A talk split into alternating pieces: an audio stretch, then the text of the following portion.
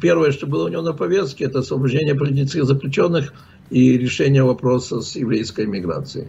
Ушел от нас Михаил Горбачев? Путин считает, что самое большое преступление и трагедия 20 века – это развал Советского Союза. Те, кто хотели выехать, выехали. Это уже превращается из алии свободного выбора в алию спасения. Что делает еврейское агентство до сих пор на территории бывшего Советского Союза? Если ты записан евреем, это все равно, как, что ты родился с какой-то болезнью, типа рака. Вот как, на твой взгляд, здесь можно это решить? В Украине вроде самое тяжелое положение, но алия из Украины почти в три раза меньше, чем алия из России. Если вернуться в наши Палестины... Если кто-то из вас думает в дальнейшем, может быть, когда-нибудь ехать в Израиль, лучше делать это как можно скорее, потому что времени у вас, возможно, мало.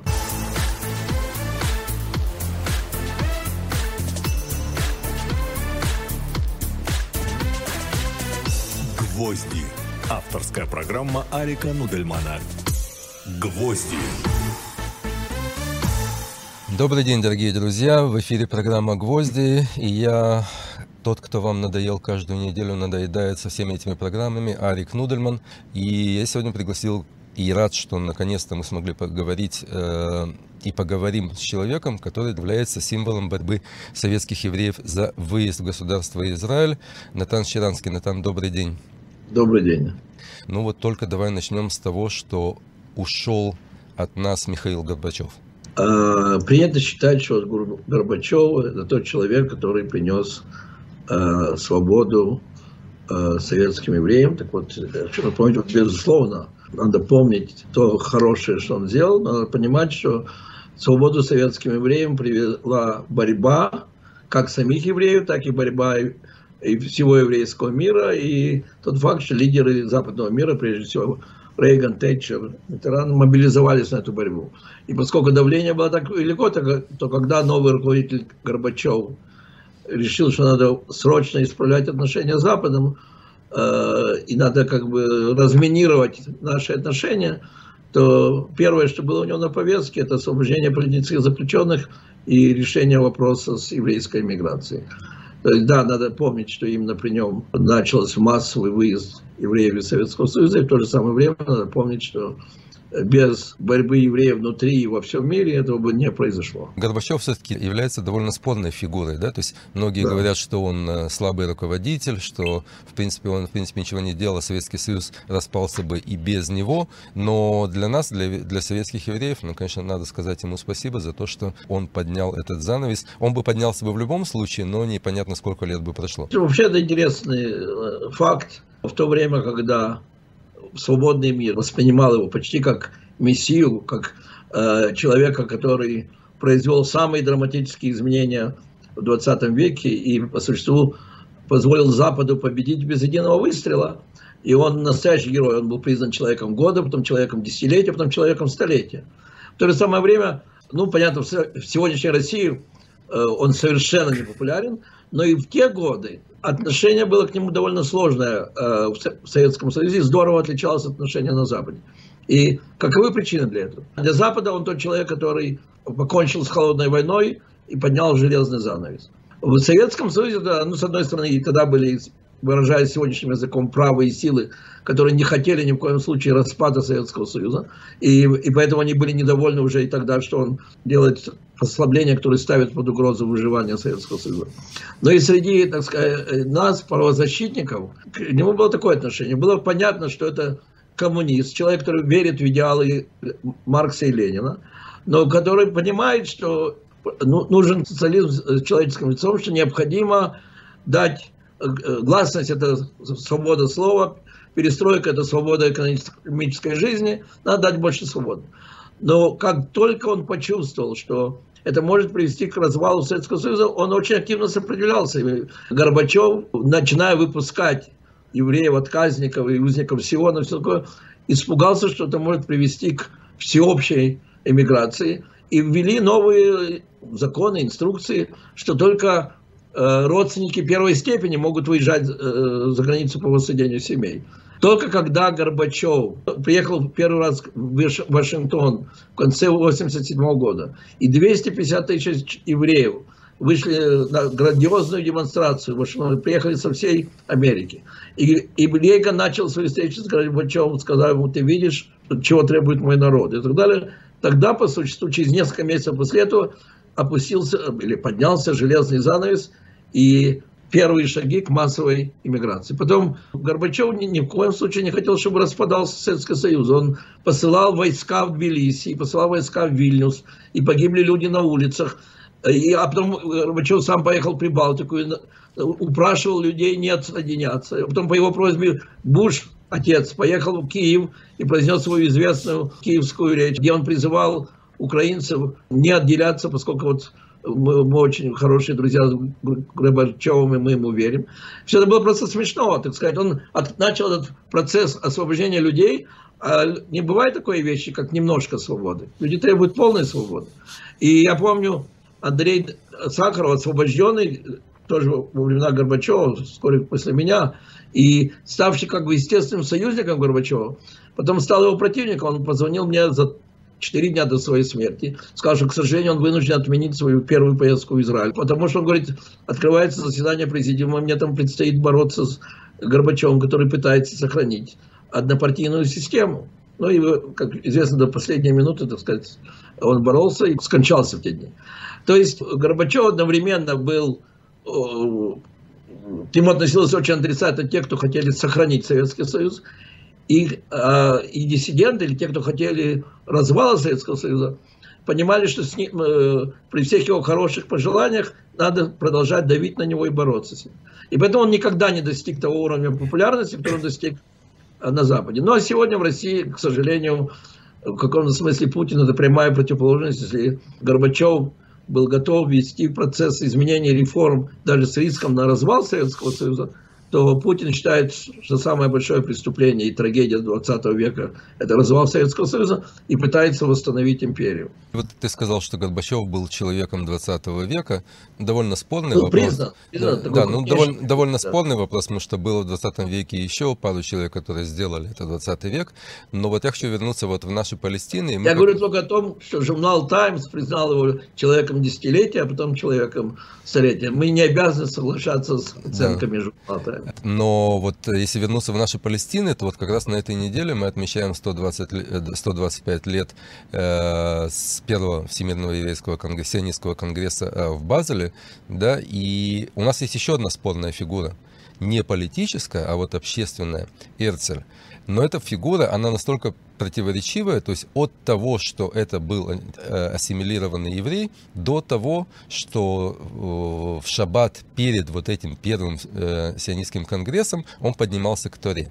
Эрцель умер довольно молодым человеком, там 44 года, и он не успел оставить после себя какого-то такого пути, где бы могли сказать, мы идем по пути Эрцеля. Но в любом случае, это отправная точка для еврейского народа в современной истории, по которому потом пошло развитие событий в 20 веке.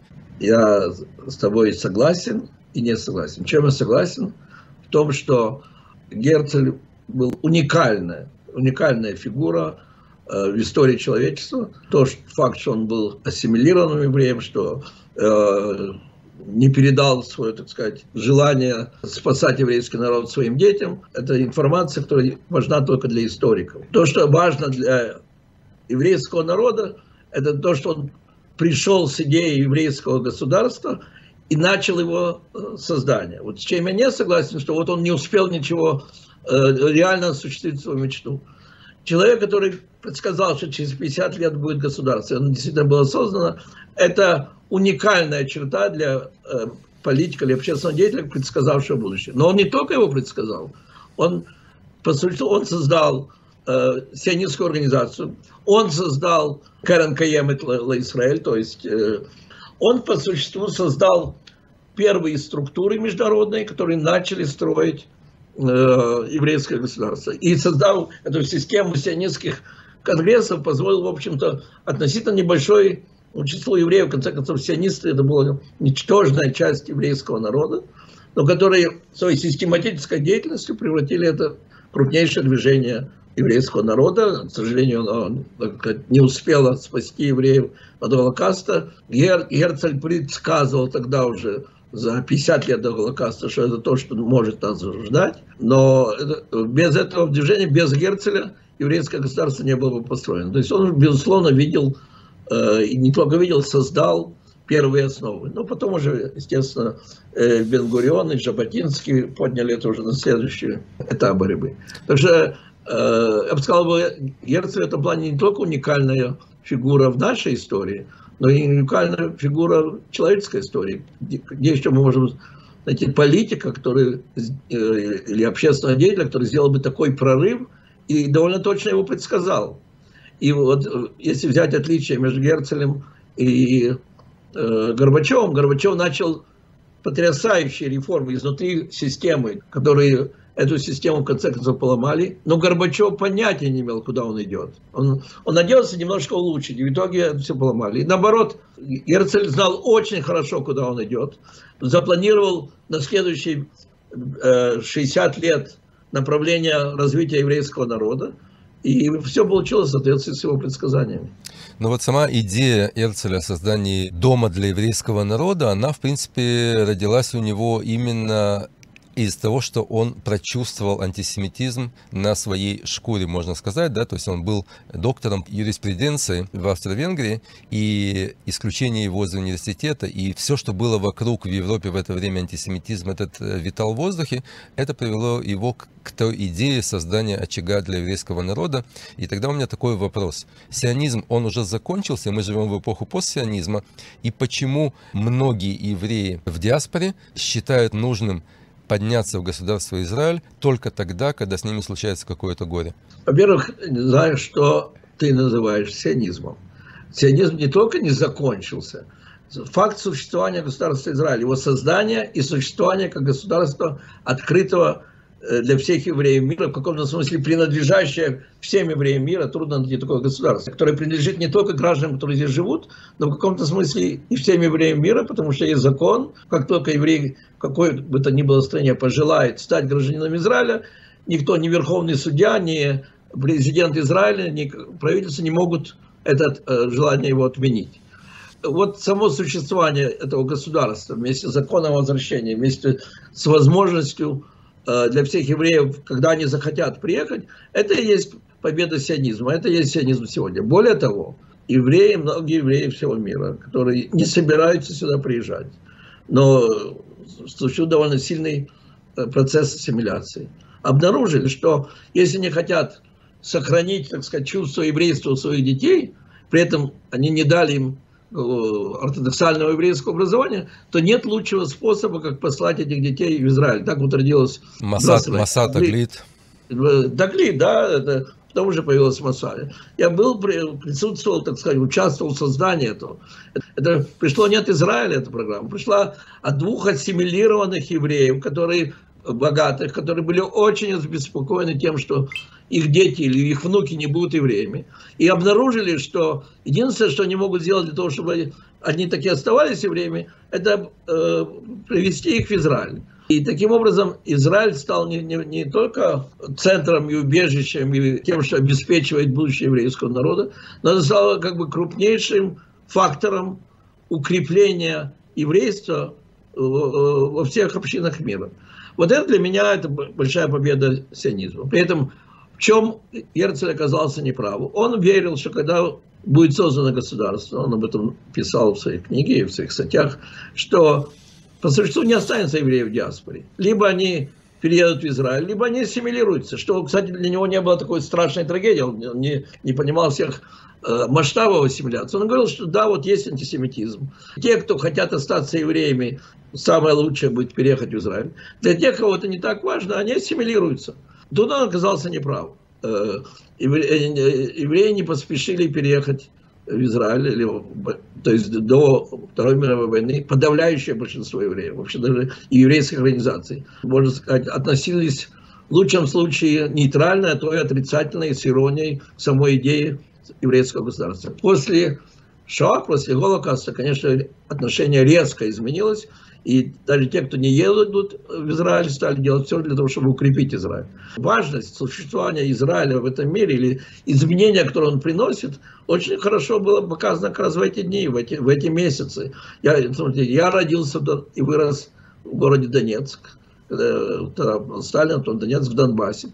И я хорошо помню, что было где-то сотня национальностей, э, то есть в паспорте, в пятой графе, в паспорте родителей было написано русский, украинец, татарин, казах, грузин и так далее, и еврей. И вот единственное, что было важно, это то, что если ты записан евреем, это все равно, как, что ты родился с какой-то болезнью, типа рака, что это не, нельзя от нее убежать, надо просто научиться жить с этой болезнью. То есть слово еврей как бы отличало тебя к худшему, ты избран на худшее.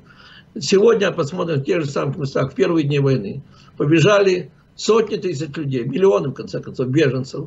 И в первые дни войны, если помните, они стояли в страшных очередях, много дней ждали, когда они смогут пересечь границу. И вот оказалось, что только те, у кого написано евреи, ну или в данном случае бабушка еврей, или дедушка еврей, они в особом положении, потому что сидят на всех пяти границах государств, которые в ограниченной Украине, сидят представители Сахнута, либо других еврейских организаций. И как GPS просто ведут всех этих евреев, говорят, куда им приехать, говорят, где им встретиться, ждут их на границе, и потом сразу занимаются их абсорбцией, прямо начиная с границы. То есть оказалось, что из всей сотни национальностей, которые есть, опять-таки избраны те, у кого записано евреи, у них есть куда ехать. И это огромная разница, которая произошла в мире благодаря э, существования государства Израиль. Поэтому говорить о том, что мы находимся в состоянии постсионизма. И последнее, тот факт, что евреи не торопятся ехать, и вы, может, ты с такой критикой к этому относишься, но и так было всегда. Что такое первое ля, что такое второе ля, что такое третье ля, это вроде основатели нашего государства. Они были ничтожным меньшинством. Вот э, начались погромы в России с 81 года, бежали в основном в Америку, в итоге прибежали в течение 30-40 лет с 81 там, до до революции, до 20-х годов, почти 2 миллиона человек. И в то же самое время переехало несколько десятков тысяч в Палестину. Я считаю, что когда мне говорят, ну вот сейчас такая неидейная алия, это просто беженцы, все такое, должен сказать, что и, и в нашей с вами алие подавляющее большинство людей приезжало не через тюрьмы и не через долгие годы отказа, а потому что вот есть возможность сейчас уехать и приезжают. И тем не менее, это люди, их дети и, и э, они сами стали интегральной частью Израиля, стали теми, кто строит, укрепляет сионизм сегодня. А это всегда так в нашей истории было. Э, люди в итоге приезжают сюда, потому что хотят лучшей жизни, лучшей жизни как евреи, либо и лучшей жизни вообще. И в конце концов становятся частью сионистского проекта государства Израиля. Но у меня вот вопрос такой. Еврейское агентство на территории бывшего Советского Союза, ну, практически должно закончить свою работу. Те, кто хотели выехать, выехали. Те, кто э, считают себя евреями, они знают, что они евреи. Что делает еврейское агентство до сих пор на территории бывшего Советского Союза? Во-первых, я всегда был против того, чтобы разыскивать э, с свечкой э, по всему миру евреев. А, я вообще, вообще в это не верю. Я не верю в комиссаров сионизма, которые приходят и говорят не только э, не евреям, но, э, не только тем, кто на четверть евреев, но и даже тем, кто полностью евреи. Я не верил в то, что приходите кричать, давайте все езжайте в Израиль, что это поможет. Я сионист, я верю, что Израиль самое лучшее место э, для того, кто хочет жить свободной еврейской жизнью. Самое хорошее место в мире. Но я не верю, что такого рода призывы могут заставить человека изменить свою жизнь э, и приехать. Но я верю в то, что Израиль может очень сильно укрепить еврейскую самоидентичность и в конце концов э, показать, насколько жизнь в Израиле будет лучше и интереснее. Сахнут давно уже не существует. Давно. Э, я когда пришел, в 2009 году пришел в Сахнут, я сразу собрал и наших посланцев Алии, и посланцев, э, так называемых шалех тарбут, шалех хину, то есть те, кто занимались Послан... образованием. Культурным посланником или Да, э, было два вида так, посланников. И я сказал, смотрите, на самом деле мы единая организация, у нас общий интерес. И давайте прекратим эти войны, потому что это было просто смешно. В одном и том же городе сидят два посланника Сахнута и активно борются друг с другом. Терпеть не могли друг друга. Одни кричали, представители, так сказать, культурной работы, что вы говорите, кого вы приводите? Вы просто ищете, ищете, кого вы принять. Вам совершенно не важно, Э, кого привозите, вам нужно только количество. А они говорили, о какой культуре вы говорите? Это как мертвому припаркили. Они говорили, это все равно, что мертвому красить ногти. Какая культура? Надо всех привести сюда, а потом пусть занимается культурой. Я считаю, что мне удалось, мне, нам, Цахнуту, преодолеть это. И поскольку я поставил центр сказал, что алия это очень важно, но в центре должно быть укрепление самоидентичности. И когда у нас будет больше гордых евреев, так будет и больше алия, и будет больше борьбы с антисемитизмом, и будет больше помощи Израилю и так далее. И в этом плане многие программы перестроились и переделались, и поэтому есть своего рода цепочка разных программ. Э, людей встречаем в школах, потом э, летних лагерях, потом во время их краткого визита, потом во время их более длительного э, визита. И таким образом Э, Алию довели до 16-17 тысяч из э, России и Украины, в то время, когда я пришел, там было 5-6 тысяч. Но, безусловно, вот, когда начинается война, такая как э, в Украине, и, и, ну, варварская агрессия России на Украину, это, это уже превращается из алии свободного выбора в алию спасения. И это особая ситуация, в которой как раз э, Сахнут очень профессионально работает, и тот факт, что в первые же дни появились на всех границах посланники Сахнуты, была такая хорошо организованная операция, могу сказать, что из моего опыта и в Эфиопии, и в Йемене, кстати, в Иране, в других странах, иногда секретные операции, иногда открытые операции. Для них Сахнут был всегда хорошо подготовлен. Вот для ситуации, когда надо заниматься просто работой многолетней, терпеливой, воспитания, укрепления, связи евреев с Израилем, в каком-то смысле это было против прежней идеологии. Идеология говорила, надо всех вывозить и все. И я думаю, что мы довольно преуспели за те 9 лет, которые я был в Сахнуте, и президент сегодня Герцог продолжил эту политику. Я думаю, она э, продолжится. Может быть, сегодня уже работа э, еврейского агентства через 30 лет после развала Советского Союза, она не настолько эффективна, и э, если в начале 90-х годов один-два работника Сахнута э, могли сюда привозить тысячи людей, то сегодня штаты настолько раздуты и являются каким-то уже полуполитическим, полуполитическими джобами, которые, может быть, уже не имеют той эффективности. Я думаю, ровно наоборот джобы в Сахнуте, и, вы, кстати, и содрутся они, 20, 30, 40 лет назад, чем дальше назад вы пойдете, тем более они были политические. Во времена Бенгуриона, великого лидера, все джобы были только политические. Если ты не принадлежишь к партии Бенгуриона, у тебя нет шансов э, попасть сюда. Когда открылась граница Советского Союза, упал железный занавес, и многие люди решили, что это их последний шанс, надо ехать. Сахнут был той организацией, которая сумела практически в нулевые сроки. Сахнуту удалось тогда послать сотни представителей в самые разные города, которые там сидели и активно направляли их. Э, с тех пор ситуация изменилась. Число работников Сахнута только падает. Число работников Сахнута, которые находятся э, в России, э, профессионалов, которые, израильтян, которые там живут, может быть, там 15 человек на, на, на всю Россию. Только еще недавно их было сотня человек.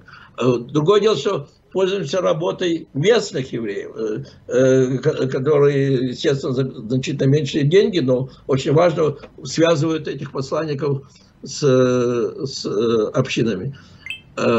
При всем при этом, я говорю, что когда Россия начинает грозить сегодня, чтобы надавить на Израиль, что мы закроем Сахнут, так я на это говорю, что не только не надо бояться, надо помнить, что Алия из Советского Союза в 70-е годы была тогда, когда не только Сахнута, но и израильских дипломатов не было.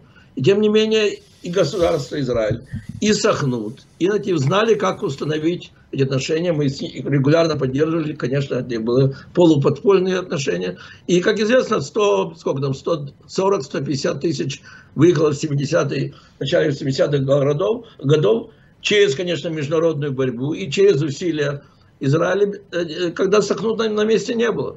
Но э, безусловно, когда есть возможность на местах работать в летних лагерях, создавать эти летние лагеря и работать там. И когда можно создавать там молодежные движения и работать с ними. И главное, когда можно проводить массовый привоз оттуда евреев на Бесрайц. и на, ну, на Таглит, и на МАСА, и на различного рода образовательные курсы, когда почти в каждом университете сегодня есть специальные курсы, приводят туда евреев Советского бывшего Советского Союза, потом они возвращаются по укреплению своих, э, своих институтов.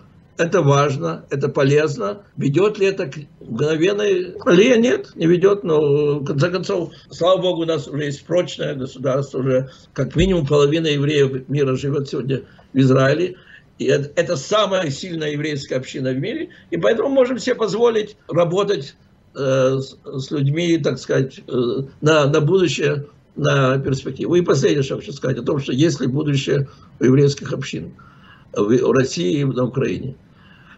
Я думаю, не случайно сегодня в Украине вроде самое тяжелое положение, но алия из Украины почти в три раза меньше, чем алия из России. То есть есть большое увеличение алии из обеих стран, но алия из Украины, из России намного больше. Я думаю, что так и продолжится.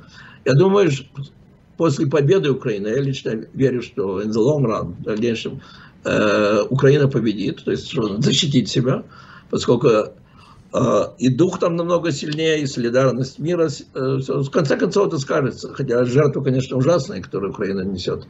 Но я верю, что она в конце концов победит. И поэтому значительная часть еврейских общин останется или восстановится. Потому что надеяться, что все евреи Украины приедут, не приходится. Мы знаем историю и понимаем, что это не произойдет. А вот будет ли будущее для евреев в России, я очень сомневаюсь.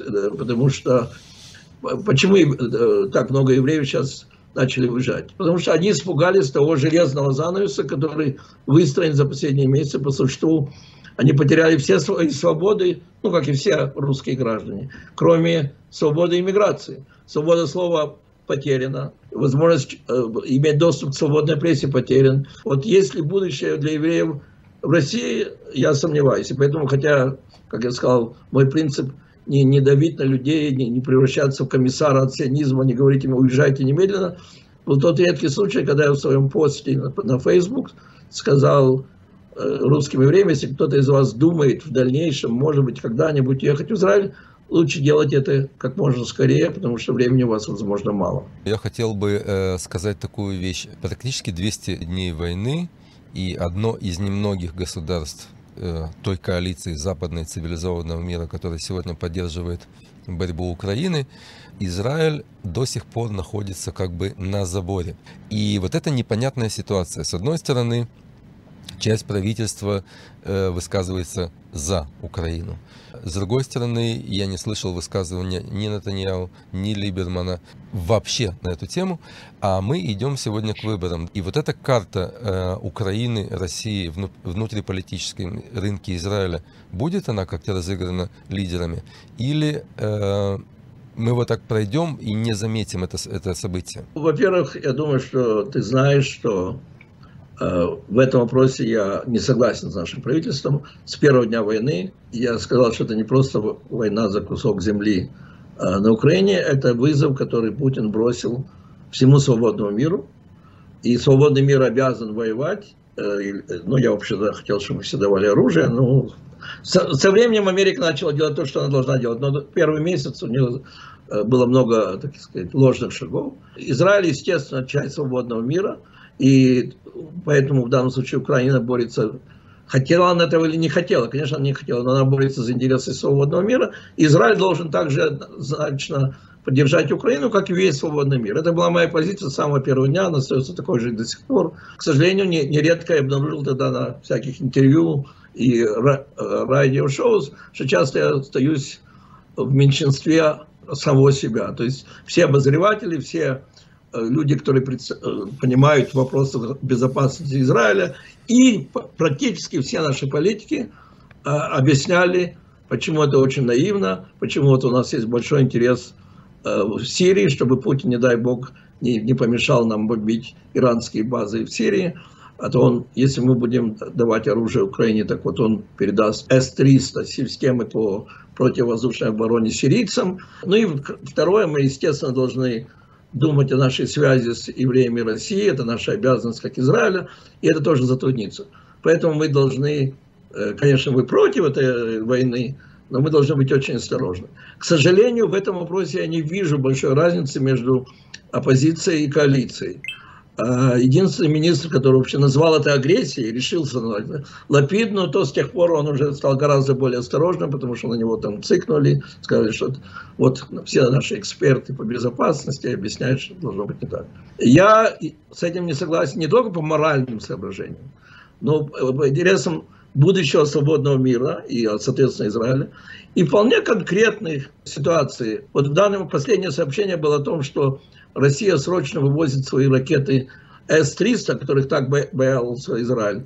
Она срочно вывозит на Украину. Второе, Россия становится сейчас большим другом Ирана. Иран начинает давать оружие, беспилотные этих, как дроны, э, начинает давать их в больших количествах России. Израиль э, пока не дает ни одного дрона Украине. Более того, Э, когда выясняется, что какая-то другая страна готова дать это Украине, где используется израильская технология, Израиль не разрешает. Почему боится раздражить Путина? По-моему, совершенно ложная предпосылка.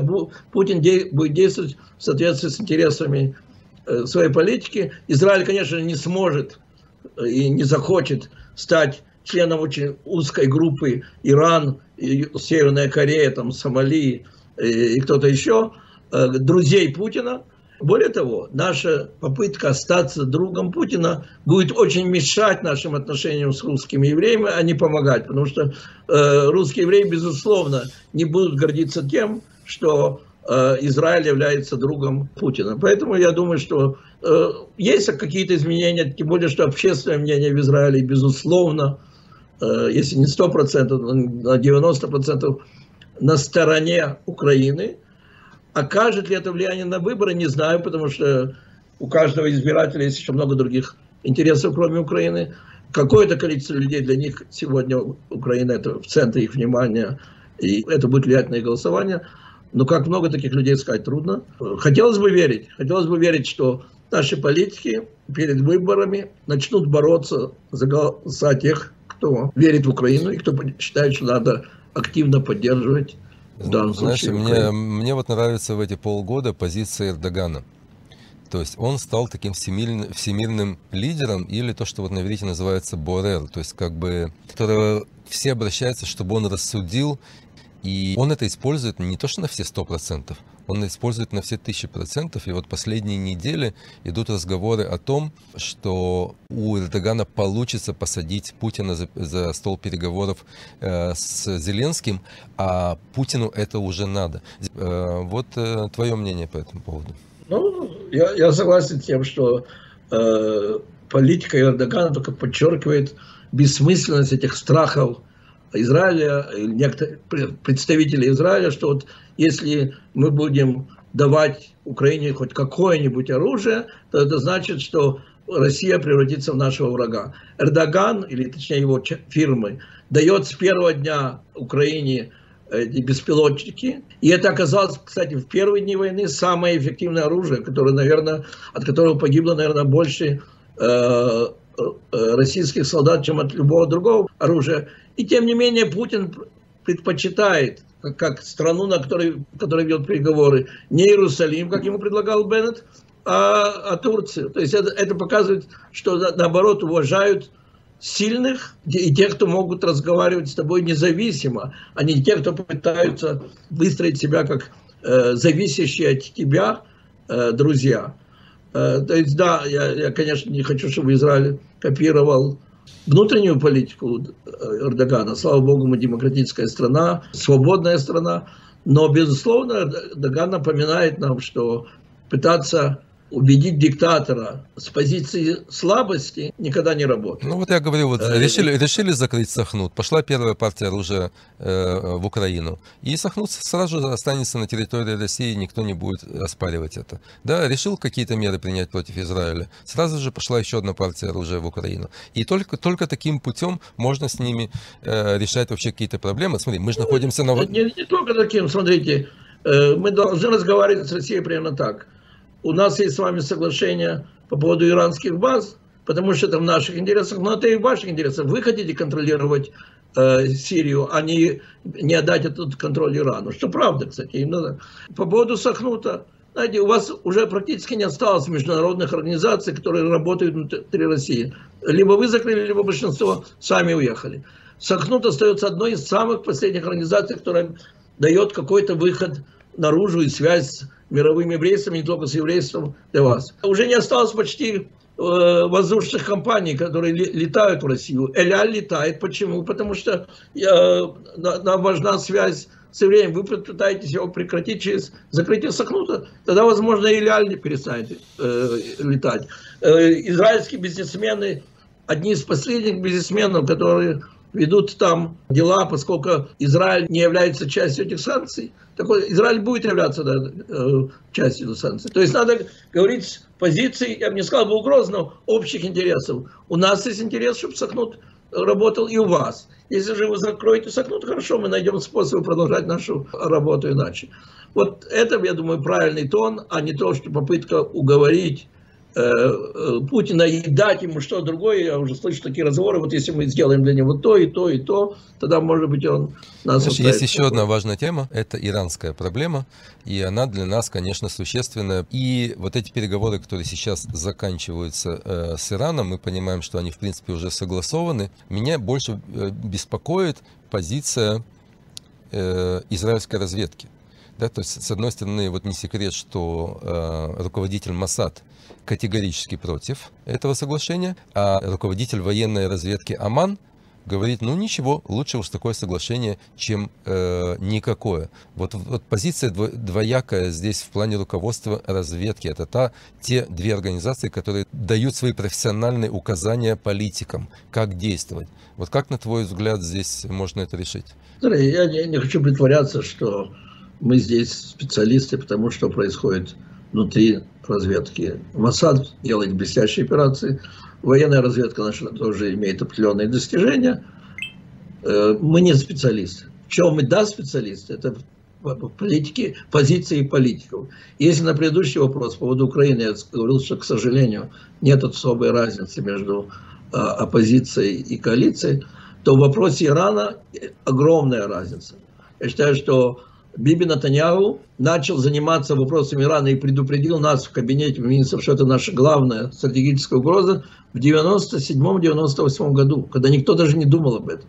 Все эти санкции, которые начались международные против Ирана, начались с того, что министр финансов государства Израиль Биби Натаньяу через своего представителя, финансового представителя, аташе в Америке Рона тогда, Рона Дермера, в 2003-2004 году стали проводить в Конгрессе резолюция о необходимости санкций. Активная позиция, которую заняло правительство Израиля при Натаньяву, борьбы с этим соглашением, борьбы даже с нашими ближайшими сотрудник, э, союзниками Соединенных Штатов Америки, борьбу, которую мы перенесли внутрь Америки, внутрь Конгресса, дала свои плоды при Трампе. Тот факт, что наше нынешнее правительство решило проводить политику тихой дипломатии, вплоть до самого последнего момента, не, не выступать против соглашательской позиции Запада, а с моей точки зрения, была большая ошибка.